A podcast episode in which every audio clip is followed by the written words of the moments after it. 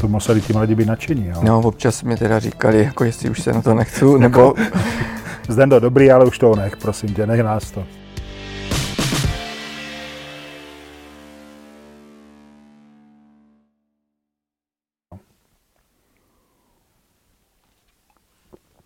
Přátelé, kamarádi, vítám vás u dalších motoplků. Eh, nejdřív začnu tím, proč tady máme to víno. Ono je to teda, abyste věděli, tak ono je to nealkoholické, je tady veliká nula, jak vidíte. Je to proseko a je to proto, že jeden z, našeho, jeden z členů našeho početného štábu eh, ve čtvrtek porodil syna, teda on ne, jeho paní. Takže je to na počest malého Šimonka a tím tomu přejeme pevné zdraví a náš dnešní host si taky schuti dal toho trošku nulového proseka. Tím hostem je Zdeněk Gottwald. Zdeněk Gottwald je prostě veliká persona v kategorii motorkářské, která se nazývá soutěže enduro, cross country a tak dále. O tom se budeme bavit. Velmi úspěšná postava. A víte, co mě na něm štve? Podívejte se, jak vypadá. On má 50 roku, já mám 58 a vypadám jak jeho děda. Podle mě to nepřijde fér, ale prostě tak to život zařídil. Zdenek Gottwald, vítám tě tady, Zdenku. Ahoj. Jsme ve Zlíně v prodejně Geneze, no a motoplky začínají. Prosím tě, jak to děláš, že vypadáš tak dobře v 50 letech? Jako to já si nemůžu odpustit tu otázku. Čím to je? To já nevím, to by se měl zeptat asi někde jinde, ale mi to tak nepřijde zase. A ty ten život žiješ? Cvičíš, nebo piješ, nebo nejíš, nebo naopak zpíváš, nevím. Jsi aktivní asi, ne? Snažím se být trošku aktivní, no. Tvá klobouk dolů. Eh, přátelé, eh, zde k nám přijel z Ješkovic u Výškova. Pro Pražáky, kteří mají pocit, že u Pruhonic končí šengenský prostor, tak eh, Ješkovice u Výškova jsou kousek od Brna, protože Výškov je kousek od Brna, takže to měl k nám do Zlína kousek. Je to, mám to tady napsané, že je to hodně. Je to 23-násobný mistr České republiky v Enduru. Je to pětinásobný mistr České republiky družstev. Těch 23 titulů má jako jednotlivec. Je to dvojnásobný mistr Evropy v jednotlivcích, čtyřnásobný mistr Evropy v družstvech, pětinásobný vícemistr Evropy, čtvrté místo byl eh, na mistrovství světa jednotlivců v Enduru, dvakrát vyhrál Korsika Rally, jednou byl na Dakaru, no a mezi tím ještě vyhrál spoustu dalších a dalších závodů.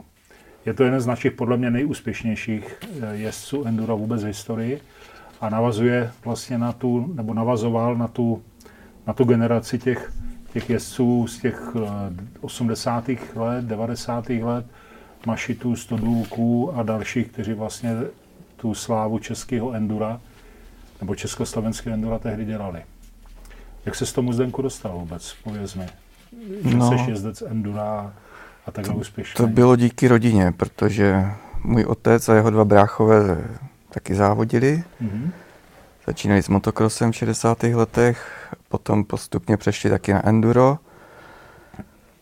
A otec se věnoval i trenérství, takže ve finále si vystudoval ještě Karlovu univerzitu trenérství, potom to vlastně dělal profesionálně, že trénoval ve středisku vrcholového sportu a dělal manažera české, nebo československé a české reprezentaci.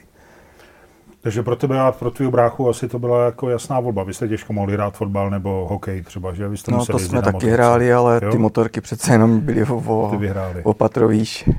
No a tvůj brácha je taky docela, nebo docela, on je hodně úspěšný. Vy jste oba dva taková jako úspěšná bratrská dvojice. No tak navázali jsme na ty na naše strejdy a otce a mm-hmm. snažili jsme se být lepší než oni, no. A takže v rodině se štengrujete vzájemně, kdo jako byl lepší nebo tak, když máte nějakou rodinou sešlost, tak se strejdou nebo s otcem si dáváte, nebo? Eh, ani ne, ne? tak jako spíš se podporujeme, aby pořád to jméno někde bylo vidět ještě. To, takže neříkáš jako jo, tati, prosím tě, nech toho, to už jako, dneska je svět, svět úplně někde jinde. To ne, to je... A s bráchou taky ne, to bych se divil teda.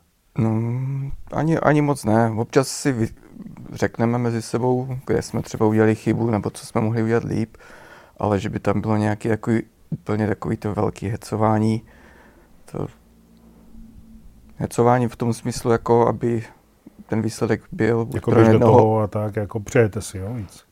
Přejete tam nebo pro druhýho, ale nějaký takový asi nebyly zásadní věci. No a ty, když se teda, ty se narodil v roce 1970, takže máš teďka těch 50, jak říkám. A já to zdůraznuju, přátelé, protože ještě Zdenda do dneška jako jezdí, on je pořád aktivní jezdec, co si to říkám správně. Je to pravda, no. Takže kde se teda objevily první úspěchy? Ty jsi, vy jste rodáci z té obce, z těch Ješkoviců jo, jo, jo. A takže tam jste jezdili kolem někde v tom 75., 8., 9. roce? No tak za, začali jsme se vozit okolo baráku, ale na louce tam vedle Ješkovic se konali v 70. letech nějaký krajský přebory v motokrosu. Tak tam to jsme měli blízko, ve vedlejší dění tam dlouho ty závody byly taky v těch Drnovicích a ta trať tam fungovala podstatně díl než u nás. Hmm. Takže tam, tam jako byly jako ty naše první motokrosové krůčky na větších motorkách. Když neberu ty pionýry předělávaný na bantamových kolech a takový. No tak to tam bylo taky, ne? Ty pinsky jako po vesnici a tak jako... No to jo, to, to jsme to, jezdili, kde se dalo, no. Jasně. No a vlastně v tu dobu těch motokrosových tratí bylo asi víc než je teď, že? že no. to bylo skoro u každé vesnice, kde byl kopec, tak Dá se to tak říct, no, že jo? těch závodů bylo hodně, no. Hmm. A vy jste s bráchou, on brácha je starší nebo mladší než ty? Brácha je mladší.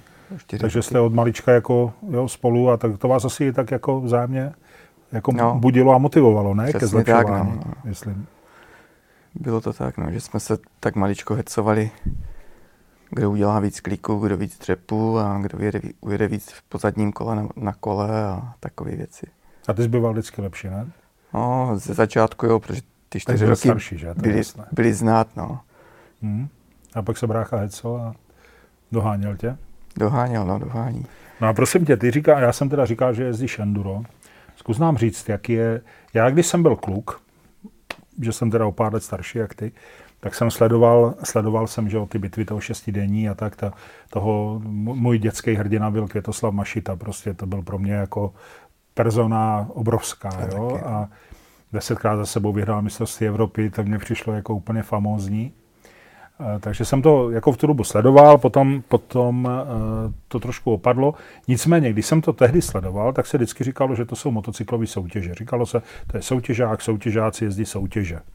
Dneska se říká, že jezdíte enduro a ještě potom je cross country.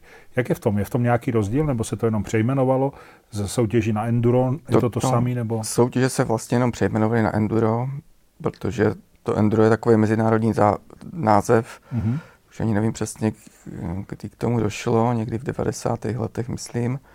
A od té doby se to ujalo a, a jako motocross, tak je enduro celosvětově a to cross country vznikla jako taková přidružená disciplína toho endura kvůli tratím, protože na enduro klasicky potřebuješ velký prostor abys udělal aspoň 60, 70, jezdili si třeba 120 km okruhy, aby byl nějak náročný v nějakém terénu, tak eh, v současné době je to čím dál větší problém. Tak se mhm. začali někde dřív ve světě, hlavně v Americe, potom to přišlo i k nám organizovat takový, jak když zkrácený enduro, ale formu motocrossu, že se to jelo na třeba 15 kilometrovým okruhu po lese s těma klasickýma endura prvkama, jo, těžký výjezdy, brody, sjezdy a tak. A jelo se to, u nás teda pravidla se to jezdí na dvě hodiny se společným startem, s motorem v klidu, ale v Americe a jinde ve světě se jezdí třeba dvě a půl hodiny, tři hodiny, to je jejich mistrovství. A potom čase končí závod plus teda dojet do kola, jo? Nebo plus no, kolo bývá, nebo jak to tam většinou, je? Většinou to mávají po tom uběhnutí těch dvou hodin nebo toho časového limitu. Takže skončíš prostě tam, kde seš zrovna v tom chvíli, tak končíš, jako jo? No, no, ale... Takže tím, neprojedeš že... jakoby cílem vůbec? Jo, projedeš, musíš jo, projet musíš tím, dojet do cíle. Do cíle, jo, tím jo. v tom cílu to začnou Ale tím, vlastně tím časem to končí. Ano. Jasně, takže ti dají najevo, že už jako dost. No a ty motorky mezi enduro a cross country jsou stejný, nebo... Víceméně, jo, protože jedeš vlastně na tom samém terénu, co bys jel to enduro, takže... Ale je to teda kratší okruh, jako je to krač, jede je se to, díl, nebo... Je to kra... no, vlastně no, dvě hodiny, říkáš. No, to cross country se právě no, na ty dvě hodiny. etapa má kolik hodin třeba, když je? No teď je to omezený nějakým sedmi a půl hodinama jo, řád, ale dřív bývali i 11 hodin třeba na motorce, že strávil se. Fakt, já. Mm-hmm. Takže si ráno sedl a podvečer dorazil. Mm-hmm. Jo? Takže to cross country je jednodušší pro toho jezdce nebo i pro tu motorku? No, A nebo ne, zase třeba technicky jsou tam víc skoky nebo takové věci? jednodušší asi ani ne, protože ty, ty dvě hodiny musíš jet naplno. Jo, což je i v motocrossu, když máš že teďka 30 minut, dřív se jezdilo 40 minut plus dvě Mhm. kola, tak to už je velký záhul v tom terénu, když to máš jet naplno a uh, když to při enduru z toho 80 km okruhu nemusíš jet naplno všechno, protože závodí se jenom na těch testech, motocrossovým enduro, Jakoby rychlostní zkoušky. na těch rychlostních zkouškách přesně, kde, Jo. kde se počítá ten čas od toho, to pokud není vyloženě nějaký extrémní počasí nebo hodně těžká trať, Mhm. tak eh, vlastně na těch přejezdech mezi těma testama, což je rozdělení do časových kontrol, tak tam máš většinou ten čas takový, že to nemusíš jít úplně naplno. Jo. Že to Jako zvládneš. není to úplně výlet, ale, ale jako odpočineš si třeba. Jo, no? Mhm. záleží na technice, někdo to zvládá líp, někdo hůř, Jasně. jo, a tak prostě, ale nemusíš to fakt vyloženě celý ten čas naplno. A prosím tě, ta enduro motorka, jak ona je vybavená? Tam, já si teda vybavuju, že to mělo disky světla, a, a, a pak už si teda nepamatuju nic, ale proti motokrosové motorce ona byla taková míň, míň motokrosová, jako jak to nazvat, No, nevím. ten vel, teď už tam ten rozdíl jako mezi motocrossovou a endurovou jako ve stavbě není žádný. Mhm. Je tam je to o tom teda, že ta endurová musí se dát přihlásit, protože to enduro se jede i po normální komunikaci za normálního provozu, Má takže, značku? takže ta motorka proto má ty světla a tady ty nějaké věci navíc oproti motocrossu, aby se to mohlo dostat na značky. Že jo? Takže to jsou normálně homologované motorky. Takže když jedete ten závod, tak máš normálně značku? Aha, no, to povídej. Jo, takže to, to je ten zásadní rozdíl. Potom druhý, druhý takový zásadnější je v tom nastavení té motorky oproti motocrossu. Takže ta endurová motorka, hlavně co se týče pérování a průběhu motoru, je trošku jinak nastavená než ta motocrossová. Není to vyloženě o tom maximálním výkonu, který na motocrossu dokážeš těch 30 minut využívat, ale i o tom, aby tě to dokázalo po mokré skále vyvést, aniž by se tam zahrabal a, A ten to, krouťák se tam nějak nějaký ten asi. krouťák trošku Hmm. se jinak řeší a druhá, to, to pérování musí být hodně jemný, hlavně v tom lese, když jedeš po malých kamenech, kořenech a takových věcech, tak aby i tady ty malé nerovnosti to dokázalo brát. Samozřejmě potom, když přijdeš na motocrossový test, tak tam jsou zase velký skoky a to, takže to pérování musí fungovat úplně trošku jinak, než... A to se přenastavuje, anebo to zůstává pořád v jedné poloze? Většinou to je tak nastavené nějak univerzálně, ale stává se, že na některé motokrosové testy, když jsou třeba hodně pískový rozbitý s velkýma skokama, tak si v průběhu toho závodu před tím testem to pérování trošku poladíš, pak si to vrátíš na ten ostatní zbytek toho terénu zase do jiné polohy, aby se stolik nenadřel, neunavoval tě to a na tom testu, aby si byl rychlejší. Takže i ta motokrosová vložka na tom, v, tom, v, té, v té soutěži, v tom enduru, se jede pořád na té jakoby sériové motorce? Kde to vydrží ta motorka, ty skoky a tak? Nevydrží, protože to říkám, to už je konstrukčně úplně stejná, jak ta motokrosová. Tam, no, Tam jsou, jsou přidané jenom ty světla, víceméně. víceméně, no, tady ty Mhm. věci na tu homologaci, Mhm. aby se to dalo postavit na ty značky. No a ty, když jsi teda jezdil s tím bráchou od dětství, tak kdy, kdy se začíná, jako, nebo v tom, to byla přece jenom ještě jiná doba, bylo před tou revolucí, ale jak, se, jak jste tehdy začali, kdy, kdy byly první jako dětský soutěže, kdy jste začali vlastně jako, rozhodli se, že budete jezdit ty soutěže, protože já si představuji, že pro mladého kluka je to ten motocross třeba takový atraktivnější, ne? Je tam prostě skáká, skáčeš, že jo, lítáš nahoru dolů přes ty kopce a tak a ta soutěž je přece jenom, nebo v tu dobu byla malinko taková klidnější, ne? Tak si to tak jako představuji. No, v té době to ještě bylo, když my jsme začínali, ale my jsme stejně začínali jako na motokrosu kvůli rychlosti a všemu. Mhm. A taky na motokrosu jsme mohli začínat dřív, protože v té době ještě do té revoluce a ještě chvilku potom, než se ty pravidla nějak upravily, tak na motokros jsme museli mít řidičák. Aha. To znamená, že jsem nemohl dřív, jak od Na čtyř- motocross, na enduro. i- i na motokros. Ano. Za, před revolucí jsme museli i na motokros mít řidičský průkaz. Takže na 50 já jsem si mohl udělat řidičák ve 14 na výjimku na uzavřený okruhy. Mhm. Mhm. Neodřív jsem nemohl vlastně oficiálně závodit. Jo. Takže jste jezdili po lese, ale jakoby na černo, jo? Teda, nebo... No, my jsme spíš teda trénovali na těch motokrosových tratích, aby jsme chytli ty základy všechny a potom nás postupně otec začal brát i na nějaké výšky do toho lesa, aby jsme zjistili i toho, jak se ta motorka chová v lese a mm-hmm. naučili se nějaké jiné věci, než jenom čistě ty motokrosové. takže vy jste měli vlastně obrovskou výhodu v tom, že ten táta vás mohl opravdu vést a ukazovat nám i ty niance a, a jo, tu techniku třeba tak i, a možná i trošku tu strategii, ne? Protože u toho Endura podle mě je to taky hodně o tom, je, je, o té je, taktice, ne? Toho je závodu. To, je trochu. to, no, hlavně při té šestidenní, když se jde šest dní hmm. v trofy týmu v šesti lidech, takže tam ta strategie je jako taky hodně důležitá. Takže to den já se chci úplně dostat samostatně, protože to je fakt, na to se těším jako téma. No a takže, a když teda jste začali v těch 14 skákat, motocross jezdit, eh, kdy jste se dostali k tomu enduru, nebo co byla vlastně vaše hlavní disciplína? Eh, už od prvopočátku bylo jasné, že budete soutěžáci, anebo teda se to řešilo, ale uvidíme, jestli bude lepší motocross nebo ty soutěže?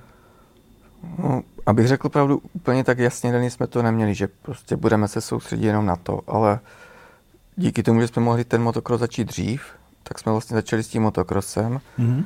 Až vlastně později v 16 jsem teprve sedl, jel první endura. V 17 už jsem měl vlastně mistrovství republiky v motocrossu. A v 18 jsem měl mistrovství republiky v enduru poprvé. A ty dvě disciplíny jsem dlouho dělal dohromady. No, měl jsi k něčemu blíž, anebo, nebo pak se teda musel nějak rozhodovat, nebo, že ono tady se to láme tou revoluci, že vlastně tam podle mě musela být veliká změna. Tam Ty ta byla. před tou revolucí byl vlastně jako v nějaké Dukle nebo v něčem takovým? No, nebo naš, podařilo se mi už vlastně v těch 18 se dostat do střediska vrcholového sportu. Takže to byl rok 1988. 8 jsem nastoupil tady mm-hmm. do Sverepce a tam jsem už teda nastoupil na, do, na enduro přímo jako že ten motocross už byla jenom doplňková disciplína. Kdo to rozhodlo tady to, že to bude To rozhodlo moje umístění v celostátním soustřední juniorů, Aha. protože jsem se zúčastňoval jak motocrossových, tak endurových a na tom posledním endurovým jsem byl třetí absolutně a první vlastně z těch amatérů, jak když, mm-hmm. protože tam s námi jeli i ti mladší kluci z těch středisek vrcholového sportu, kteří už vlastně byli profesionálové i když u nás tehdy jako profesionálové nebyli, ale, ne, ale fungovalo to, to tak. Takže tím, že jsem to tam jako amatér vyhrál, tak uh, jsem automaticky dostal nabídku, jestli teda bych chtěl do toho střediska vstoupit a tak jsem neváhal ani chvilku a mm-hmm. stěhoval jsem se na Slovensko. A tak tím se rozhodlo, že budeš teda soutěžák. No, jo? To, že motocross už si pak měl jenom jako tréninkovou disciplínu, jestli to správně chápu, nebo ještě si v tom závodil dál? Těch... Závodil jsem ještě dál, ještě ten další rok, už co už jsem byl vlastně celý rok v tom Sverepci, tak jsem měl pořád nějaký mistrovství republiky juniorů v motocrossu, mm-hmm. jo, tam jsem byl nějaký třetí, takže pořád i tam jsem jako závodil naplno. No a potom přišla ta revoluce, a to byl zvrat ve všem, že jo? ve všech našich, prostě v celém životě, ve všem, jasné, to víme.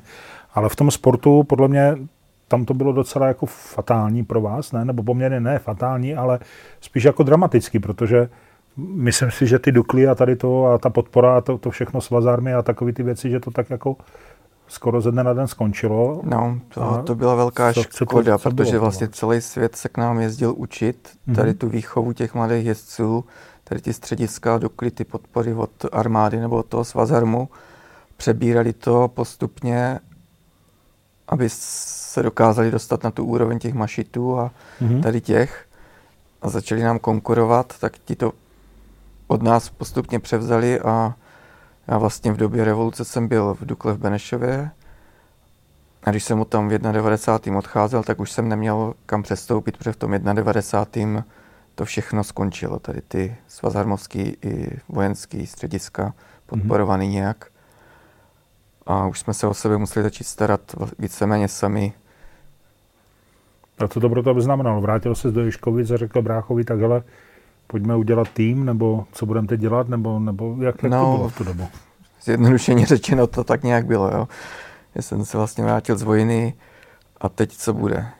Takže musíme sehnat peníze na motorky, protože Dukla ani Svazar už nám žádnou nepůjčí, mm-hmm. na oblečení, auto, na závody a teď uh, už jsme měli nějaký mistrovství Evropy, mistrovství světa, i třeba to mistrovství republiky, aby jsme mohli jet. A teď co dělat, no? Tak uh, díky Straitsům se nám podařilo dostat k jednomu pánovi do Holandska, který tam měl svůj motokrosový tým a podařilo se nám přesvědčit, aby nás podpořil na to enduro s tím, že teda pojedeme to mistrovství světa s bráchou. Jako v jeho týmu? Pod jeho značkou, no, mm-hmm. že nám nějak nachystá, půjčí motorky a nějaká podpora z jeho strany, že bude. Finance na, to, na ten hlavní provoz jsme si teda museli zehnat taky. Mm-hmm. A naštěstí díky tomu nějakému jménu, co jsme měli, a tak se to nějak podařilo a od té doby vlastně už fungujeme jako takový rodinný tým. S tím Holandianem nebo už bez něho? Už bez něho. Mm-hmm. S tím jsme vlastně spolupracovali nějaký dva roky jo. a potom uh, jsme přešli tady, si nás všiml dovozce Suzuki a začal nás podporovat. Tak jsme s ním tu spolupráci ukončili a, a jako na té vrcholové úrovni, i když třeba motory a motorky s tím nám pomáhal chystat dál, protože jako technik je, je pořád vynikající. Mm-hmm, ten Holandian, jo? Ano. jo? No a prosím tě, ty 4 a 23 titulů, 23 titulů, kdy, kdy jsi to jako získával, teda kdy to začalo, tady ta šňůra těch vítězství. To bylo ještě už před tou revoluci si vyhrával mistrovství republiky? Nebo? Ne, tam jsem nějakou placku teda celkovým ještě zajel, ale uh, to ještě končila taková ta generace těch topových jezdců. S kým si třeba jezdil v tu dobu? Nějaký známý jména? Já nevím, tak Chovančík, Čunderlík, co, mm-hmm. co závodil ještě s Mašitou, no potom Rehor, Bush, Standazloch ještě vlastně v té době taky mm-hmm. jezdil jako Dušan Kotrla, jako Libor Podmol starší, mm-hmm. Vojkůvka, Bohumil poslední, jako ta no, generace, ta generace o něco starších než my ještě pořád jako byla moc dobrá, protože měli ty, tu možnost závodit s těma mašitama a spol, takže jako ta konkurence u nás byla ještě poměrně veliká a, a vlastně ještě začátkem těch 90. let uh, Ota Kotrbac získal třeba mistra světa, Jarda Katriňák taky. Mm. Takže měli jsme ještě furt před to sebou, vysoká úroveň. před sebou kluky, ke kterým jsme se dotahovali a vlastně to byl ten top stav ve světě. Mm-hmm. No a teda ty tituly, kdy to začalo? To začalo v 94. 5. se začal sbírat první, první tituly. Mm-hmm. No a to je třeba vlastně hrozně moc, jako. Jak no, se to jako ono to právě, že jak jsme se bavili o tom enduro a cross country, no. Tak uh, vlastně pod to enduro spadly už dva seriály, endurový a cross country. To jsou dvě samostatné disciplíny, disciplíny ale bylo to jako pod, pod endurem, takže vlastně enduráci jsme jezdili obě dvě ty disciplíny. Mm-hmm. Že ten kalendář byl postavený tak, aby jsme to mohli jezdit, aby se nám to nekrylo ani s mistrovstvím Evropy, světa, ani jeden s druhým. Mm-hmm. Takže jsme závodili vlastně ve dvou disciplínách enduráci, plus do toho začali závádět absolutní pořadí, aby jsme závodili nejenom mezi sebou ve třídě, třeba jsem v té době jezdil 125, ale že jsme závodili s 250, se 400, s velkýma pětistovkama. Takže vlastně ten jeden rok se jelo o čtyři ty, tituly individuální. Ale přece ty na 125 nemůžeš vyhrát nad pětistovkou, ne? Podle mé takové naprosto laické no, eh, myšlenky. Ono to není vždycky úplně jenom o tom absolutním výkonu, ale je to i o té technice jízdy a vším a hlavně v tom enduru to není tak, jak na tom motocrossu, že každá, každý ten kůň navíc je tam znát a všechno, takže se mi dařilo vyhrávat i třeba ty čtyři tituly za jeden rok. Takže ty jsi na té 125 porážel ty, ty vyšší kubatury? No. Fakt? To si jako v jiné disciplíně neumím představit. Fakt? Jo, na okruzích třeba. No, no tak tam, tam už vůbec ne, že jo, tam, tam... No. Tak to, to jsem překvapený. Takže to bylo jakoby srovnatelné. Jo, že bylo to fér, jako že to teda dali dohromady a ten absolutní jako vítěz, prostě všichni brali, jo, ten, tom, ten je v tom enduru to tak prostě funguje, že, Mhm. že ten výkon tam není úplně na tom prvním místě. Většinou je to o té technice té jízdy. Takže jsi sbíral titul za titulem. No chvilku, to pár let to se tam da, za, zadařilo. A brácha hned za tebou, nebo, jak, nebo jste No. se střídali, nebo jak to bylo? No, my jsme vždycky si brali, chodili každé do jiné třídy, aby jsme si aspoň ten jeden nebrali sami sobě. Jo, rozumím. Jo, tak to je hezká. No a e, kolik lidí v takové soutěži jako závodí? Třeba když se postavíš na závod toho endura, kolik tam je jezdců? Nemám vůbec představu, třeba v té třídě nebo celkem. No v té době, když jsme to jezdili jako na té vrcholové úrovni, že i v tom mistrovství světa, že jsme jezdili třeba do té pětky nebo i líp, tak eh, v tom mistrovství republiky nás bylo třeba kolem 150 jezdců, v jednotlivých třídách 30, 35, tak jak Tak to je hodně. to teď, eh, teď je ten stav trošku menší, jo, že teď v tom mistráku je třeba 60 lidí dohromady, ve třídách tak kolem 20. Mhm. No ale to mě přijde docela dost pořád, jakože já si neuvědomuji, nevím, jestli to vidíš jinak, ale mám pocit, že třeba tyhle disciplíny nejsou jakoby moc mediálně známé nebo oblíbené nebo populární, že bych v televizi třeba se někdy v neděli mohl podívat, jak dřív to bylo na nějaký motokrosy soutěže, tak to dneska vůbec ne. Jo, můžu narazit na nějaký sestřih v 11 večer, jo, 10 minut někde na něco, to, to asi jo, ale jako upřímně řečeno, kdyby se z něj dneska zeptal, kdo loni vyhrál titul nebo letos, tak vůbec nemám představu. Vůbec ani nevím, kdo tam jezdí. Dřív to bylo, nebo z mého pohledu víc sledované, tak mi přijde 60 lidí jako docela pořád dost, že Jako není to špatný, protože u nás jako ta tradice toho motoristického sportu celkově je jako hodně zakořeněná to určitě. a těch motorkářů jezdí jako spousty. Ono v těch, eh, v tom mistrovství republiky třeba ta konkurence nebo těch závodníků není tolik, ale potom v těch nižších, v tom přeboru a, a v těch dalších kategoriích těch závodníků je pořád hodně a kromě tady toho oficiálního mistrovství republiky se pořádá ještě spoustu dalších závodů, kde jsou ty počty těch závodníků jako taky velký, že se třeba na ten víkend tam jich sjede 400 závodníků. Jakože ta tradice tady pořád ještě nějaká hodně velká je a těch kluků jezdí pořád hodně. Ale že jsou na to i ty okruhy, jako kolik je okruhů v Česku, který se jezdí? Je to furt stejný? Jezdíte prostě pořád stejný No, tratě, jsou takový ty tradiční pořadatele, kteří si ještě dokážou třeba to enduro vybojovat, aby ho mohli pořádat Mhm.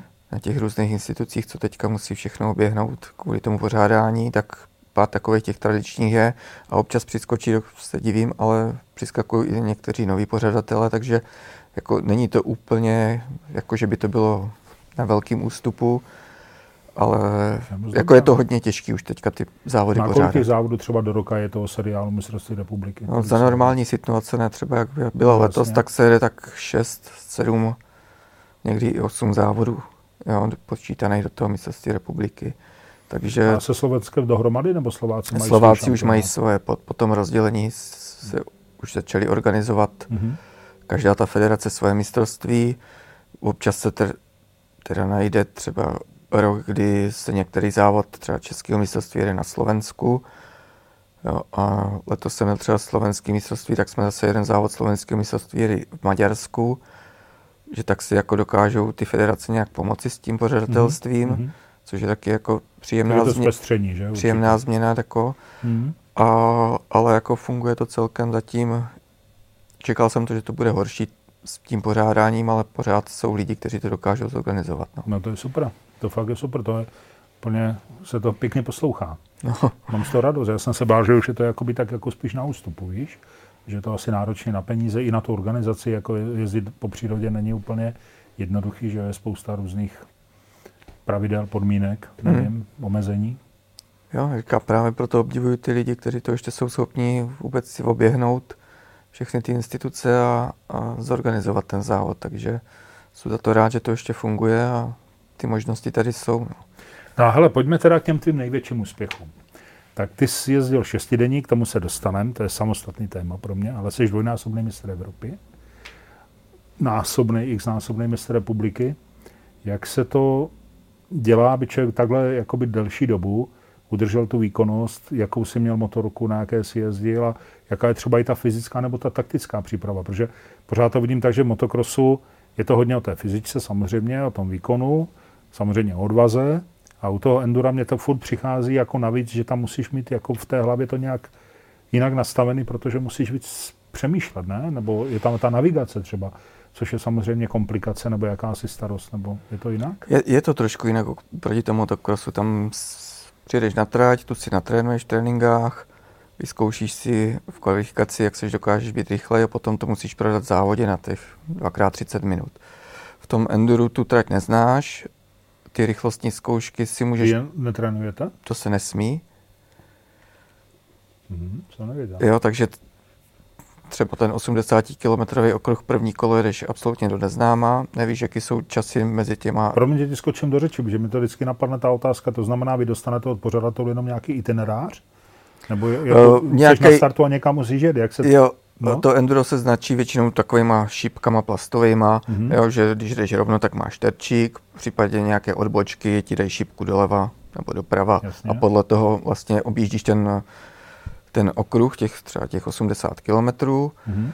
Ten je rozdělen do časových kontrol, protože potřebuješ někde natankovat. Musíš dodržovat pravidla silničního provozu? Musíš dodržovat, pra- pokud nás vyvedou někam na pozemní komunikace, tak musíš mm-hmm. dodržovat ty pravidla daný a potom přijdeš ještě na ty rychlostní testy, jo, máš nějaký motokrosový, nějaký enduro, který je třeba hodně po lese s těžkýma úsekama, motocross třeba na motokrosové trati s loukou, záleží na pořadatelů, jaký má možnosti, kde to dokáže udělat, případně s nějakými extrémními prvkama, nějakými umělými překážkama. Ty testy si teda můžeš projít před den předtím pěšky, abys věděl vůbec, do čeho jdeš, protože tam jedeš vlastně už od prvopočátku, to jedeš na, na čas mm. a ten čas potom rozhoduje o tom pořadí tvým. No a tak, eh, že vlastně ty musíš při té jízdě přemýšlet, než se dostaneš k tomu testu, po té trati, jedeš třeba 30 km po lese někde v nějakým těžkým terénu, tak musíš přijet tak, abys přijel včas, nechytil trestnou minutu v té časové kontrole, ale zase abys byl relativně při síle, neunavený na ten výkon podat na tom rychlostním testu ze sebe to nejlepší, zajít to tam co nejrychleji a přesunout se přes další kus lesa, terénu na další test, tam zase prodat to a tak to složíš dvakrát, třikrát podle délky okruhu náročnosti. A ten závod, když je to třeba to mistrovství republiky, to je jako jednodenní událost, anebo? Nejde se to sobota, neděle. Vlastně v pátek máš přejímku, motorku odevzdáš do zavřeného parkoviště, v sobotu ráno pět minut před startem si vezmeš, se ve stanovený čas odstartuješ, objedeš to, v cíli máš 15 minut čas na údržbu motorky, takže si přezuješ gumy, uděláš filtr, případně nějaké věci. A to děláš sám? To musíš dělat sám. Mm-hmm. Jo, mechaniky může maximálně dolít benzín a nějaký tak, nebo olej a takovou foukat Ale to se nesmí vzít montpáku do ruky, jo? Ne, ne, ne. To všechno právě mm-hmm. musíš být ještě navíc jako trošku Zručný, mechanik, abys jasný, no. tady ty věci stíhal. Mm-hmm. Zase motorku odevzdáš do UPčka, kde ti uhlídají a ráno pět, před minut před startem druhý den si ji vezmeš a jedeš to na novo. A ty, když máš třeba poruchu na té motorce, kterou sám nezvládneš, tak tím pádem končíš v závodě, nebo můžeš požádat o nějakou výjimku nebo něco? Uh,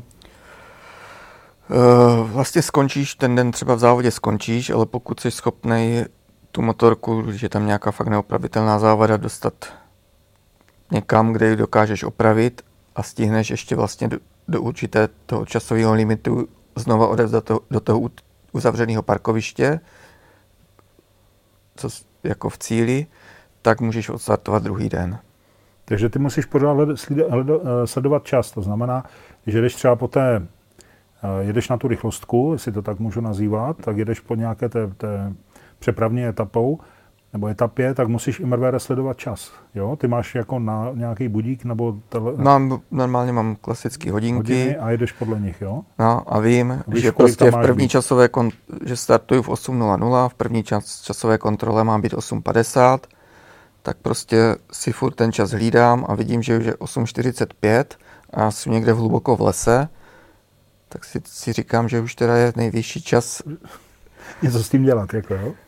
no. Abych z toho lesa vypadl na nějaký místo, kde může čekat nějaký ten doprovod, aby ti třeba dojel benzín, dal ti napít a ty jsi tam vlastně v té časové kontrole si počkal na ten svůj čas, vzdal tu kartu, kde ti to zapíšou a mohl pokračovat do další. No. Takže No ten čas na tu přepravu bývá tak nastavený, že máš i trošku rezervu, když už to umíš, anebo, nebo je Věč, to na Většinou to bývá tak, že to je s nějakým, nějakou tou rezervou, třeba 3 až 5 minut, někdy i víc, mm-hmm. Podle toho terénu a možnosti těch pořadatelů, ale jsou i závody, kdy třeba počasí do toho promluví, začne pršet, oni nechají třeba ty suché časy, a do druhého kola ti zaprší a na ty suchý časy najednou zjistíš, že tam, kde jsi pěl v pohodě, najednou musíš se skočit a tlačit, abys tu motorku dostal někam na kopec. A to už místo pěti minut, co si tam čekal, no. měl čas se občerstvit a dolít benzín, mm. tak těch pět minut na těch 30 kilometrech ztratíš raz, dva. Takže mm. potom už je to vlastně takový závod celý den. A když přijedeš pozdě, tak je tam nějaká penalizace. Jo, no? za každou minutu máš 60 vlastně sekund, se to bere vlastně čas v sekundách vlastně. z těch mm-hmm. testů i za to, za ty spožděné minuty hmm, v těch časových docela, kontrolách. Jako docela, docela přísný. No a třeba když říká, že se změní počasí, tak vy nemůžete ani přezout pneumatiky, nic nechat to? V průběhu závodu ne, až Vůbec. v cíli toho dne. Jo? Odhad, odhad, jako co bude zítra, jestli... Vy tam máte taky mokrý a suchý gumy, nebo... nebo no, vyloženě mokrý a tak, taky jsou trošku, líší se nějakou směsí, nebo si můžeš vybrat gumu, která je, eh, jak když hustější figury, na tvrdší terén, nebo řídčí, aby se čistil zase při mhm. blátě. To jako takové nějaké věci tam jsou. A potom si to vlastně tou pěnovou výplní, protože už se na duších nejezdí, aby se nemusel dělat pořád defekty, mm-hmm. tak i tím si to můžeš, že si dáš měkčí, když je ten tlak reguluješ jakoby ten tlak. No, můžeš si tou pěnou vyplnit, že si tam dáš tvrdší nebo měkčí, taky mm-hmm. zregulovat ten tlak v té gumě, aby se tělo líp na tvrdu nebo na blátě, na kamení, na mokru. No a co třeba ta fyzická příprava? Musíš hodně na sobě jako pracovat, makat, protože je to dřina, taková, takový je, závod? Je to hodně velká dřina, hmm. musíš na sobě makat hodně, je to to dostává je, zabrat nejvíc asi ruky, záda? Ruce, no celkově celé tělo, jako, protože tam když většinu toho v tom terénu stojíš na nohách, držíš to v rukách, záda, hmm. prostě celé tělo dostává zabrat, takže tam je to jednak o té vytrvalosti, abys byl schopen při dvoudenním enduru dva dny, při šestidenní šest dní, těch sedm hodin na té motorce fungovat a ještě té rychlosti, abys na těch testech v průběhu toho dne dokázal ze sebe tu rychlost dostat. Jo. Mm-hmm. Že on se to těžko přirovná, motocross je takový spíš delší sprint. Ten takový dynamický, že? Vlastně no, tam je tam... ale u toho endura prostě musíš umět jet rychle, ale zase tak, aby si měl pořád síly na to zrychlit ještě na těch testech. Na těch rychlostních zkouškách, kde prostě musíš ze sebe vydat úplně všechno.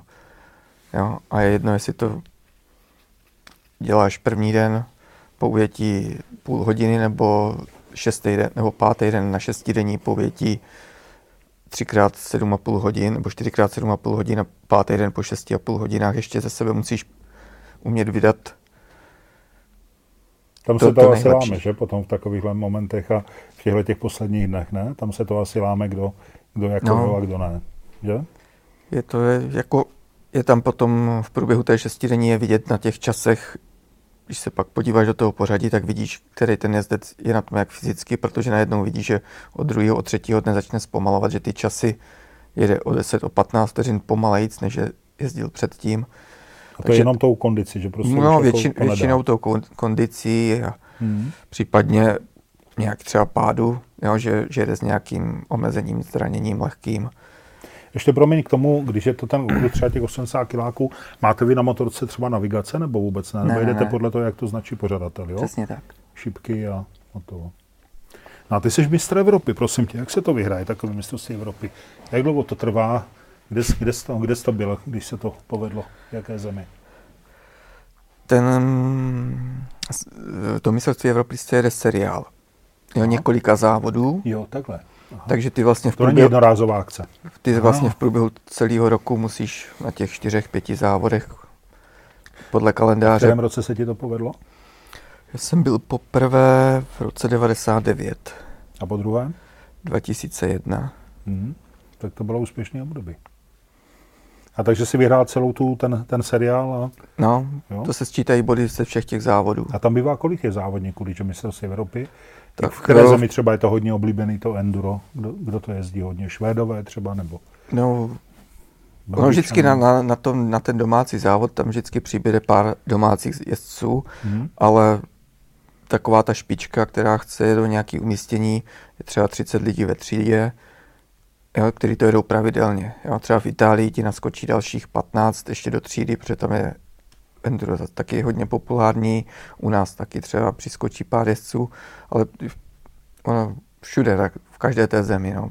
Teď a je to záležitost jako pár zemí v Evropě, nebo spíš jako opravdu většího množství těch evropských zemí? Jak je to? To mistrovství Evropy má většinou tak 4-5 závodů, protože je potřeba, aby ty federace všechny to ten kalendář sladili se svýma závodama, co, co dělají svoje mistráky. šampionátama, no.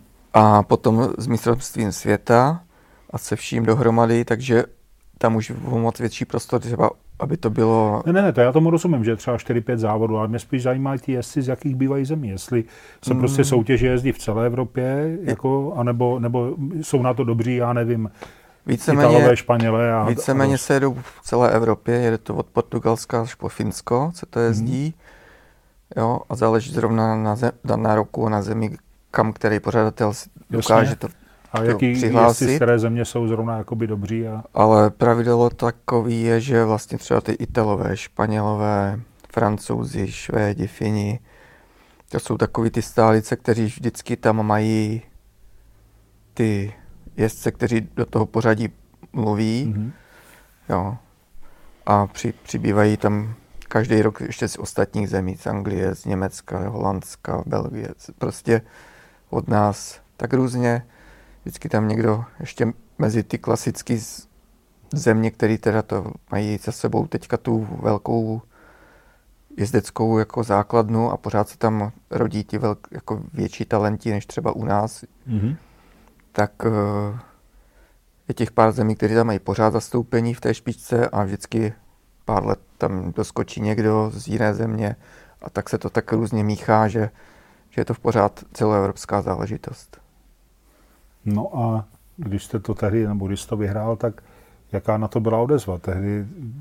Jaký jsou vztahy mezi něma? Byli, jsou jako ti jezdci jako vzájemně tak jako partnerští a přejí si, anebo spíše tam rivalita? Jaká, Já ze své zkušenosti, tak eh, tady z toho období, kdy jsme jako bojovali o ty nej, nejvyšší příčky tady v Evropě i ve světě, tak uh, musím říct, že jsme byli jako celkově ta parta těch kluků v tom světě, co jsme mezi sebou závodili, jako dobrá. Doteďka jsou s většinou z nich v kontaktu s těma klukama, i když už po těch vrcholových závodech nejezdíme. Vždycky po závodech nebo i mezi závodama jsme se dokázali někde sejít, jo, na baru si dát pivo nebo víno a pokecat.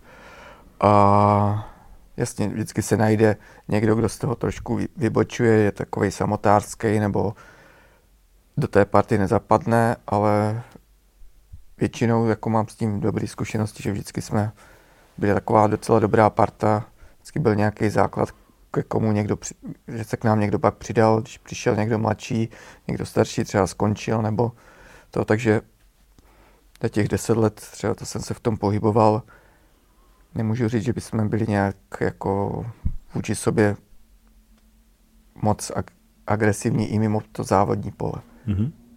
A ty jsi měl si to dobře, si to uvědomit, ty jsi 40 roků, když jsi to vyhrál, plus minus, nebo ne? Ne, do té třicítky po 29, 30, jo? 30, tak, no, tak kolem, kolem, jo, jo, jo. kolem té třicítky. A to je takový jakoby vrchol pro toho jezdce tady to V tom enduro bych řekl, že asi jo, protože v, tam to není jak to motokrosu, že, ty, že se ty motokrosové tratě naučíš jezdit rych, jako brzo, mm-hmm. že už kolem té 20 jsi schopný vyhrávat to mistrovství světa.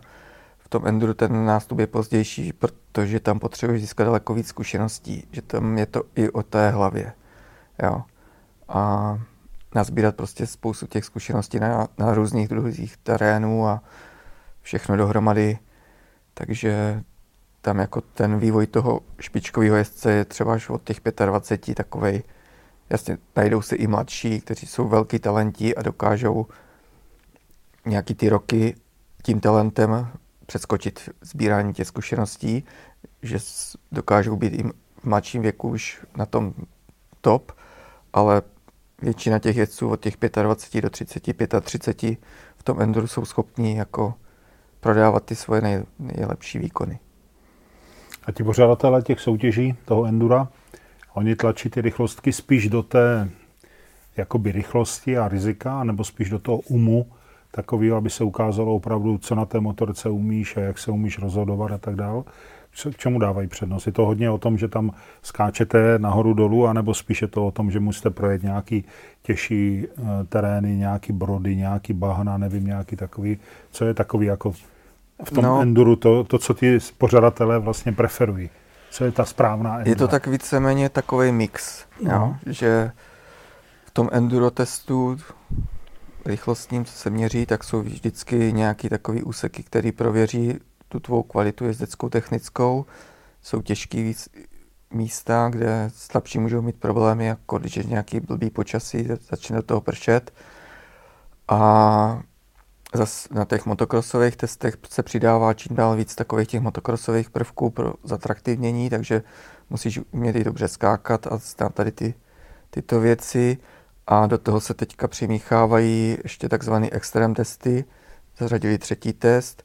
Není to pravidlem, ale zavádí se při tom pořádání ten pořadatel, když má tu možnost, že to jsou takové umělé překážky ve stylu trialu zase. Abyste se nenudili. Takže hmm. teď už je ten endurový jezdec musí zvládat všechny tady ty tři věci jako na moc dobré úrovni. Od toho lehkého triálu přes jako klasický motocross až po ty těžké úseky, výjezdy, sjezdy a takový nějaký skály. A to, promiň, to musíš teda průběhu sezóny taky trénovat někde, ne? Nebo jak, jak se to dělá? Tak si prostě řekneš, dneska trénuju motocross, teďka budu trénovat triál a teď budu trénovat, já nevím, brody a, a bláto, nebo jak, jak no, to funguje? No, víceméně to tak je, jako, že musíš trénovat všechny tady ty tři věci pořádně, abys i v průběhu toho roku, aby to... to... máš někde kolem baráku nějakou takovou tréninkovou dráhu nebo, no, nebo místa? v okolí tam máme nějaký takový tréninkový místa, mm-hmm. kde se dá jednak ten motocross a na, u té motokrosové trati postupně přiděláváme nějaké překážky, ty umělé klády, gumy, pražce nebo cokoliv. A pak máme takový tratě, jakože na pozemkách, co mají kluci, takový remísky, kde jsou nějaký výjezdy, sjezdy, kořeny, kameny, potůčky, brody a takový, aby jsme byli schopni se tady na to všechno připravovat. A ty tvoje největší úspěchy, to mistrovství Evropy, to mistrovství republiky, to bylo eh, ve směs kubatoře 125 a v těch, eh, těch celkových třídách, nebo si tak nějak cestoval mezi těma kubaturama, v těch, mezi těma třídama, nebo na čem si dosáhl vlastně největší úspěch? Na jaké motorce, na jaké kubatuře, nebo v jaké no, tak nejvíc jsem to asi vyhrál na 125 Husqvarně. Mm-hmm.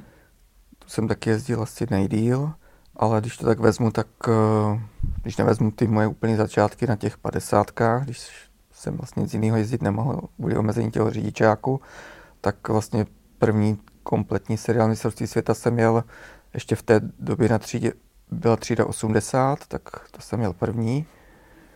Mm-hmm. Kompletní mistrovství světa, to jsem byl pátý a to vlastně kompletně celou tu motorku mi postavil jako přímo pro mě eh, ten Holandian, že vzal motor, mm-hmm. rám, tlumiče, prostě podstavil kompletně celou motorku a s tou jsem jel. Což byla jedna z nejlepších motorek, které jsem kdy měl.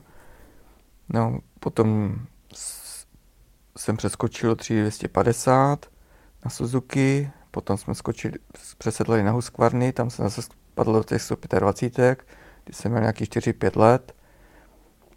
Z těch 125 jsem pak přeskočil na 450, čtyřtaktní, nějakou třístovku dvoutaktní a tak ty třídy už jsem vystřídal. Jste cestoval, jo? A to by víc vyhovuje ta jakoby nižší kubatura, nebo ta vyšší? Co? Když to teďka tak zhodnotíš zpětně, tak na čem se vlastně nejlíp jezdilo ty, ty, ty endurové soutěže? Mně jako osobně s mojí konstitucí vyhovují spíš ty menší obsahy mm-hmm. a jako tak se mi na nich celkově jezdilo líp. No. Zdenku, a teďka to moje oblíbené témata šestidenní, ale pověz mi, jaký to je? Jaký to je? Ty jsi tom kolikrát si jel šestidenní? 19krát. 19krát, takže asi málo kdo má víc zkušeností než ty tady v, tom, v tomhle světě. Tady v České republice, nevím, jsi rekordman? Nebo? Ne, ne, brácha je na tom líp právě. Brácha. v tom je lepší než já. No. Ale vy dva a za vama nikdo, jako vy jste? Ne, ještě Bohuž poslední, ano. ten má taky hodně. Mm-hmm. No, ale v té první, vlastně bráchev, myslím v první trojce, jak když pořadí účasti, me, účasti jako no. celého světa, no. a myslím, bohužel jsme tam v desítce. Jo, takhle on je úplně jako mezi třeba na světě, co Kteří měli nejvíc soutěží uh, šestidenní. Jo. jo, to čumím. Ale já zase v té desítce jsem jediný, který z všechny, co odstartoval, dojel.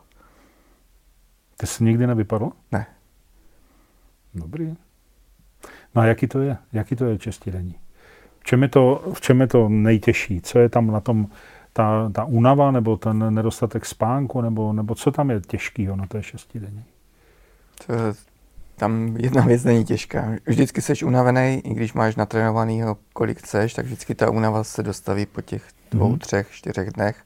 Podle toho, jak, jak eh, náročný terén tam zrovna je, jak, jaký je počasí. Vždycky máš uh, psychicky špatný dny, nebo jo, něco si pokazil a tím, že to je týmová soutěž, že tam nejdeš jenom za sebe, ale většinou za, za reprezentaci. Teďka se už jede jenom třeba ve čtyřech, ale většinou, co, co jsme jezdili my šesti lidí, tak jsme jeli v šesti lidech ty trofy týmy, tu světovou trofy, tu hlavní soutěž, takže tam jedeš za Českou republiku a kazíš to dalším pěti, když se ti něco nepovede. Mm. Jo, takže je to o té fyzice, to je na hlavu teda, no. o té psychice, a prostě musíš celých těch šest dní být absolutně koncentrovaný a pořád se udržovat tak, abys byl schopný závodit i ten šestý den. A ta šestidenní má třeba nějaká speciální pravidla, nebo je to stejný jako jakoby jakákoliv jiná ta enduro soutěž s, těma, s těma limitama, přebírání motorek a tak? Víceméně ty pravidla tam jsou skoro stejný, protože vlastně ta šestidenní ta se jezdí od roku 1913, že jo, to je nejstarší motocyklový závod na světě. A ty pravidla, které se v průběhu nějak upravily, vlastně přebralo potom třeba mistrovství světa, mistrovství Evropy. Teď už si třeba to mistrovství světa některé věci upravilo, jo, že v těch časových kontrolách tři mistrovství světa můžou na motorce dělat pneuma, uh, mechanici, kromě pneumatik, ty si může, musíš dělat jako ty, ale jiný opravy už třeba při mistrovství světa ti můžou dělat mechanici. Mm-hmm. Mistrovství Evropy tam si ještě zachovává tu starší podobu, že musíš si dělat sám, jenom to nalívání benzínu a to je na mechanicích. A ta šestidenní to má taky tak vlastně, že pořád se snaží držet nějakou tu tradici, aby to bylo i o těch mechanických schopnostech toho jezdce, nejenom jezdeckých. Mm-hmm. No a ty soutěže, ta šestidenní se jezdí každý rok, nebo ne? Tam je, je každý rok. Je, je to, to no? každý rok, no. A to je nejvíc, jako v tom světě enduro? Je to, Já, je to jako, nejprestižnější soutěž? Jako jo, bývalo to nazývané jako motocyklová olympiáda, takže... Mm-hmm. Ano, to se říkávalo, to je pravda. Takže... No a my jsme jako Čechoslováci v tom byli hodně úspěšní, jestli si to no, já pamatuju. si myslím, že teď uh, pár let zpátky nás teprve přeskočili Italové jako v počtu vyhraných těch světových trofejí nebo stříbrných vás, ale dlouho od těch 80. 90. let jsme to vedli jako pořadí těch států, co mm-hmm. se mhm. týká úspěšnosti a vítězství tady v těch hlavních soutěžích.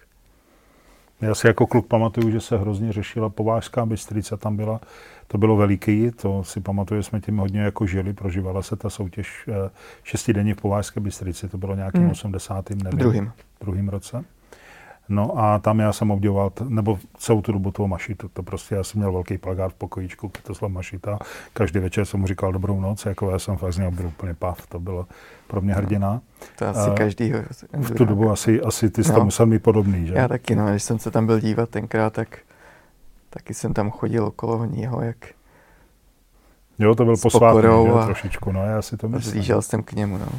No a ty jsi byl, ty jsi reprezentoval republiku teda, eh, tam jsou vlastně tři druhy soutěží. Jestli si pomo- ta šestidenní, to je vlastně na státní reprezentace v šestidenní, pak jsou junioři, ta stříbrná váza a pak jsou klubové soutěže. Mm. Jo, jednotlivci tam myslím nejsou, nebo jsou? Ne. No, to vlastně je to rozdělené do kubatur, no. v kterých jak vlastně se jede v pořadí v těch jednotlivcích se tam dělá, ale pro tebe je důležitý ten čas, který máš, ten se počítá vždycky do těch týmů. Do toho týmu. Takže ta, to je týmová soutěž. Je to týmová to soutěž, No a tu šestidenní, tu turistrofy, vlastně tu, tu největší, tu, to si jel kolikrát? Ježiši. Hodněkrát, jo? Nebudem to. Tak teď no, tu, to, to mě zaskočil z hlavy, to normálně si nepamatuju. To bych musel tady pomaličku jeden rok Podívat se do Wikipedie někam. No, nebo No ale největší úspěch byl třetí místo, jestli si dobře vybavil. Jo, to jsme byli v 94. v Americe jsme byli třetí, no. A od té doby to se povedlo zopakovat někomu, nebo jak jsme na to jo, vlastně jo. jako v šestidenní? Povedlo se to klukům teď eh, dva roky zpátky, ale to už byly ty nové pravidla, když se jelo na čtyři, mm-hmm. tak uh, při zavedení těch nových pravidel se to klukům povedlo zase navázat na ten medailový úspěch. Takže jakoby úroveň se tak, tak drží, jakoby, jo? Trošku toho. Trošku, trošku bych řekl, že ta naše špička není už tak blízko té špičce, jak jsme jí byli my. Mm-hmm. Jo. Ale tím, že se jelo, nejelo už na šest lidí, ale jenom na míň, tak uh, se to klukům povedlo. Jo. A těch šest lidí, co vy jste jezdili, tak to oni, to jste si sami volili? V jaké kubatoře kdo jede, nebo to bylo nějak předepsané, musí být dva, ve 125 dva? No, nevím. v řádech bylo daný, že, se musí, že museli být eh, dvě, předtím třeba tři kubatury, potom to snížili na dvě kubatury, že museli být obsazený. Jasně. A vlastně, když se vybíral manažer jezdce do toho, tak uh, nikdy nebylo šest jezdců v jedné té třídě. Vždycky se vybíralo ti nejlepší napříč těma kubaturama, Jasně. takže v tomto jako problém a součet byl vždycky všech šesti, anebo, nebo se počítá? Dlouho byl všech šesti, no. později to upravili na pěti z šesti. Mm-hmm. A teď vlastně v poslední době jsou to šty, tři ze čtyř. Tři ze čtyř. No, takže dobrý. No a stříbrná váza tam byl dvakrát druhý. A to je vlastně pořád stejná písnička, jenom prostě v jiným věku asi, ne? No, že ta, ta byla od určité doby omezená jako juniorským věkem do 23 let, takže No hele, klobouk dolů. A ty ještě dneska jezdíš závody, existuje nějaká seniorská soutěž, nebo jezdíš s těma klukama mladýma, nebo jak to je? No, vlastně, když jsem skočil když do té seniorské kategorie přes těch 40, tak eh, v Enduru jsem ještě jezdil klasicky, do té seniorské jsem se nehlásil, jel jsem normálně český mistrák a pořád jsem tam s klukama do té trojky jezdil to museli ti mladí být nadšení. Ale... No, občas mi teda říkali, jako jestli už se na to nechci, nebo... Zdendo, dobrý, ale už to nech, prosím tě, nech nás to Jo, a hmm. jako, když se mi podařilo vyhrát třeba absolutně mistrák, jo, tak, tak, tak, tak potom těší. jako mi někteří říkali, že se teda fakt stydí ještě. a čím jsem... to je, že jsi byl tak dobrý? Jako byl, máš opravdu jako na to výjimečný talent, nebo dobrá příprava, nebo i ty zkušenosti, nebo hlavně ty zkušenosti, čím to je? No, že porážíš ty mladý kluky pořád? Asi ti celkově tím přístupem, ty zkušenosti a že jsem se z toho snažil nějak nevypadnout a pořád jsem se na nějaké úrovni snažil držet, takže a asi mi bylo trošku něco dáno, že to tělo to pořád ještě zvládá, ty zátěže a, a ta rychlost se úplně nestratila, takže mm-hmm. To, ale právě už po těch 40 jsem ještě třeba začal jezdit zpátky to mistrovství republiky v motokrosu a to už jsem jel pokorně v těch veteránské kategorii. Jo, že tam už, tam už to mezi tím tam už šlo, na, na, tom machrování mezi mladýma nebylo. No. no. a v té seniorské kategorii tam to ovládáš? Nebo? V tom motokrosu jsem byl třeba druhý. Mm-hmm. Za Honzou Mrázkem, ale takže to taky úplně nebylo špatný. No. A letos vlastně už jsem teda naskočil do té seniorské kategorie, jo, protože už těch 50 je tak, bych řekl, dost na to, abych, Může být. abych se tam ještě uh, snažil s těma mladýma 20 letýma klukama závodit, tak to, takže jsem měl slovenský mistrák už tady v té seniorské kategorii. A jak jsi dopadl? No, podařilo se mi získat titul. Teda. Já, nepřekvapuje mě to, a počítám, že nikoho z nás, kdo se teďka na tebe dívají, to nemůže překvapit, to blahopřeju. Ale ještě jsme nakousli jednu etapu v tvém závodním životě a to je Dakar. Ty jsi zúčastnil jedné, jednoho ročníku jednoho. Dakaru. Co tě k tomu vedlo tam vůbec jet a jak to dopadlo vlastně? Jak ten Dakar ty vidíš?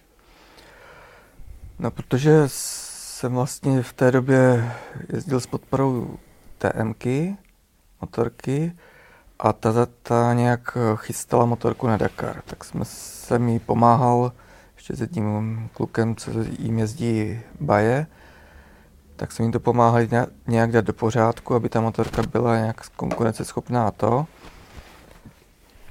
Tak jsem byl i v Itálii na nějakém rally jejich a nějakou baju. Jsem na tom odjel s tím, že teda bychom s tím Lorencem odjeli na Dakar a že by teda TMK nám tam poslala auto s nějakým zázemím. Tak jsem se přihlásil, bohužel TMK pak z toho začala nějak couvat jako fabrika s tou podporou, že teda auto i mechanika by nám zapůjčili, ale všechno bychom si museli financovat sami. Takže s, s tím Lorenzem Zanotým jsme se domluvili, že prostě to nejsme schopni ufinancovat takže Lorenzo tento vzdal úplně a když už jsem byl přihlášený, říkám, tak to už se mi zase nemusí po druhý poštěstit, už být tak daleko. Tak jsem se domluvil s kamarádem z Portugalska, který, který jsme jezdívali vždycky před sezónou, když jsme jezdili mistrovství světa a Evropy na měsíc trénovat, aby jsme byli na, v tom březnu připravení. A on Dakar taky jezdí několikrát a má takový jako tým, kde má nějaký motorky, který dokáže připravit a pronajmout i se servisem na ten závod, tak jsem se s ním domluvil a vlastně jsem tam odjel sám za sebe s podporou tady Bonveru a přifařil jsem se k tomu Pedrovi, který mi tam dopravil motorku a tam jsem se vlastně na té jeho motorce snažil ten závod opět. No. A jak to dopadlo? Dopadlo to právě špatně, protože ta motorka nebyla úplně tak stoprocentně připravená, jak měla být a už vlastně od prvního dne jsem měl problémy se vstřikováním a s přívodem paliva, což, co se potom odstranilo, ale začal se tam zase hromadit pro, problém se spojkou, až jsem nakonec eh, v Atakamě v Dunách na tu spojku skončil. Že mě ty, já jsem s tou vyprávěním mám pocit, že ty jsi jako držák, jako jezdec, že ty dojíždíš, takže právě mě překvapuje, že se to u toho Dakaru nepovedlo. No, tak tam se bohužel, technika, no, už tam, tam už jsem na to neměl fyzicky ty A to byl ještě Duny... Dakar v Africe, nebo to bylo? Ne, to už byl v Jižní Americe. Amerika. Fataka mě právě Jo, Chile. vlastně, ty jsi to říkal, jasně. V Chile tam jsou ty duny jako hodně velký a vysoký, dlouhý a s tou spojkou já jsem prostě ve čtyři ráno byl úplně už na pokraji zhroucení, protože do té etapy jsme stávali kolem třetí ráno. Mm-hmm.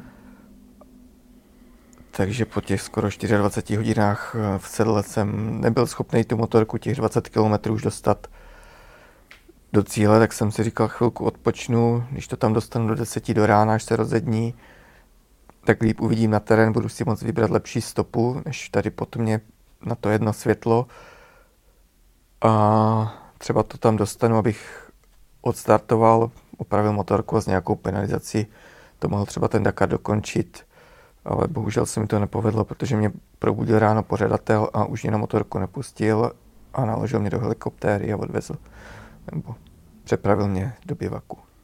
Tím to skončilo. No a jak se na to díváš, na tu zkušenost? Tak je to zkušenost. Vždycky Dobrý, jsem že jako, to zažil, ne?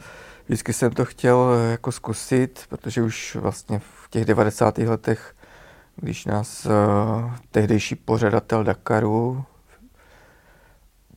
pozval no, vydavatelství La Riviere, pozvalo na Rally Korziku, kterou taky spořáda, spolupořádalo, kromě ještě Supercrossu v Berci, to byly jejich tři hlavní závody, Dakar, Berci a ta, ta Rally Korzika, tak eh, vlastně dva roky po sobě nás tam pozvali, Tam jezdili v té době taky ti, ta špička toho Dakaru, hmm. i když je to trošku něco jiného v těch korzických horách než v Africe, ale vlastně dalo se to tím samým způsobem. Prolog se jel nedaleko od Marseille, Aix-en-Provence, potom jsme se lodí přepravili na Korziku, a tam jsme odjeli 7-8 etap a zase zpátky. Takže systém byl stejný, akorát ten, ty terény trošku jiný. Mm-hmm. Říkám, dva roky nás tam pozvali a každý ten rok po té Korzice mi říkali, že mě zvou i na ten Dakar, protože jsou pořadatelé, ale v té době jsem se na to nějak moc necítil, i když na té Korzice se mi celkem dařilo, tak pořád jsem jako si říkal, že ještě nejsem natolik zkušený a ostřílený jezdec, abych to dal a chtěl jsem se ještě zlepšovat v tom enduru. A pak eh, jsme ještě taky další problém řešili motorku, jakou by jsem na to vlastně chystal a takový, takže protože v té době se nějaký speciály, tak jak se teďka vyrábí, nebo spousta týmů ty motorky připravuje a pronajímá i se servisem, tak v této době to vlastně neexistovalo. Mm-hmm. Nějaká taková věc, takže z toho důvodu jsme to tenkrát odpískali, že to jsme poděkovali a nejel jsem to a když teda ta možnost se mi tady naskytla, jo, napřed teda, že to bude s tou tm potom teda, že jsem se domluvil s tím Pedrem, tak uh, jsem říkal, že to musím prostě zkusit. A na čem stojil ten Dakar? Teď jsem to jel eh, na Huskvarně. Na Huskvarně. No a chceš se tam vrátit ještě, nebo už je to jako přečtená kniha pro tebe? Uh, už, už asi teďka ne, protože jednak roky furt přibývají a druhá věc, že ten Dakar se každý rok posunuje trošku jinam, než vlastně tak, jak byl původně koncipovaný v té Africe, že jo. Že nějaký velký dobrodružství, hodně o navigaci, o těžkým terénu, nějakých dunách a takovým, tak už v té Jižní, Amer- Jižní Americe byl problém pro pořadatele udělat to, co se jezdilo v Africe, že na pár míst se tam dostali, ale mezi tím byly dlouhé spojovačky nebo dlouhé úseky, kde se jezdilo jenom rovně a rychle. A tím, jak tam začaly odpadávat země z toho spolupořádání, tak se museli přesunout do té Saudské Arábie, kde jsem teda čekal, že se to trošku vrátí na tu úroveň toho afrického, ale po ohlasech a co jsem tak měl možnost se bavit a s lidma, co to jeli, tak uh, se to možná ještě zase posunulo k horšímu oproti ještě, té, ještě rovněji a ještě rychleji. Ještě rovněji a ještě rychleji, než to, co hmm. bylo v té Jižní Americe. Nevím, jestli to bylo tím, že na to měli málo času, nebo proč ten pořadatel to tak udělal tak chci věřit, že teda letos, že se jim podaří ten Dakar vrátit o něco zpátky, aby to bylo víc o navigaci, víc o technice jízdy, než o tom, komu to jede rychleji. Blíž k tomu enduru, jako jo? No, nebo, nebo spíš k původní myšlence původní toho myšlence Dakar, Dakaru. Dakaru no. no. když tady byli Vokaštan, tak na to taky že hrál hodně. Říkal, že to dřív prostě bylo víc takový, takový víc Dakarový. No. Hmm. Určitě. Zdenku, a co vlastně dneska děláš? Čím se živíš? Ty máš enduro školu? Mám za to, jestli si to dobře no, vybavuju? spolu s Rudou Fráňou a s Rudou Fráňou. Michalem Hamžíkem z Motorutu mm-hmm. organizujeme nějaké enduro školy. S, právě jsme spolu natočili po, pod tím Motorutem nějakou online enduro školu, Enduro Go. Tak Jak tím... může fungovat online enduro škola? To já myslím, no, že musím jezdit na... na motorce a být s tím instruktorem stáhneš, někde v terénu, ne? Nebo... Zaplatíš si no. motoru tu přístup, stáhneš si ho do mobilu kamkoliv a pouštíš si to na tréninku a děláš to, co ti tam... Že ležím v křesle, nebo sedím v křesle a učím se, jak jezdit na enduro? No to taky možnost. to bych mohl zkusit teda. jo, tak tohle, jo. pak nějaký tréninky ještě pro další kluky, co, co s námi jezdí v týmu. Tak to, no a potom se musí že člověk nějak živit, že jo, takže nějaká, chodím do lesa, se, když to mi práce baví, tak něco dělám v lese, mm-hmm. a takový nějaký práce na motorce a tak různě. A co ti živí, jako z čeho žiješ? Z té práce v lese nebo? No tak tam, je, tam mám asi teďka, bych řekl, největší příjem. Jo, jo. A ta enduro škola to asi taky ale něco vydělá, ne? Nebo je to no, spíš jako zábava? Letos teda to bylo takový letos je špatný, úplně jo, to špatný, se, to se, že jo, se nebavme, to, to ale... se nám povedli udělat akorát dva kurzy a, mm. a jinak nic, ale tak dá se tím taky něco. To podle mého soudu enduro škola je docela v kurzu, ne? Protože dneska to cestování a ty cestovní endura, to má, já Jako- nevím, 90% motorkářů má cestovní enduro a chtějí se to učit na tom jezdit. Spousta lidí jako je takových, že než ví, že mají jet kamkoliv do terénu, od Rumunska, Ukrajiny, Balkánu nebo Alpy, kamkoliv, tak se prostě chcou trošku na to připravit, aby pak nebyli překvapeni, když s tou velkou těžkou motorkou, kuframa nebo i spolujezdkyní vyjedou do nějakého trošku těžšího terénu na, kon- pro takovou vel- velkou motorku na ne úplně 100% gumách do terénu. A to vy je umíte naučit, jak se s takhle velkou motorkou na špatný snažíme gumách? se, aby ti lidi věděli, co tam mají dělat. Takže ty jako instruktor máš taky nějaký GSO pod sebou a ukazuješ jim, jak se na tom jezdí? Tak nějak, no. Hmm. Ruda má dvě, takže se střídáme, já teda mám menší, velký enduro, mám jenom DR, Biga.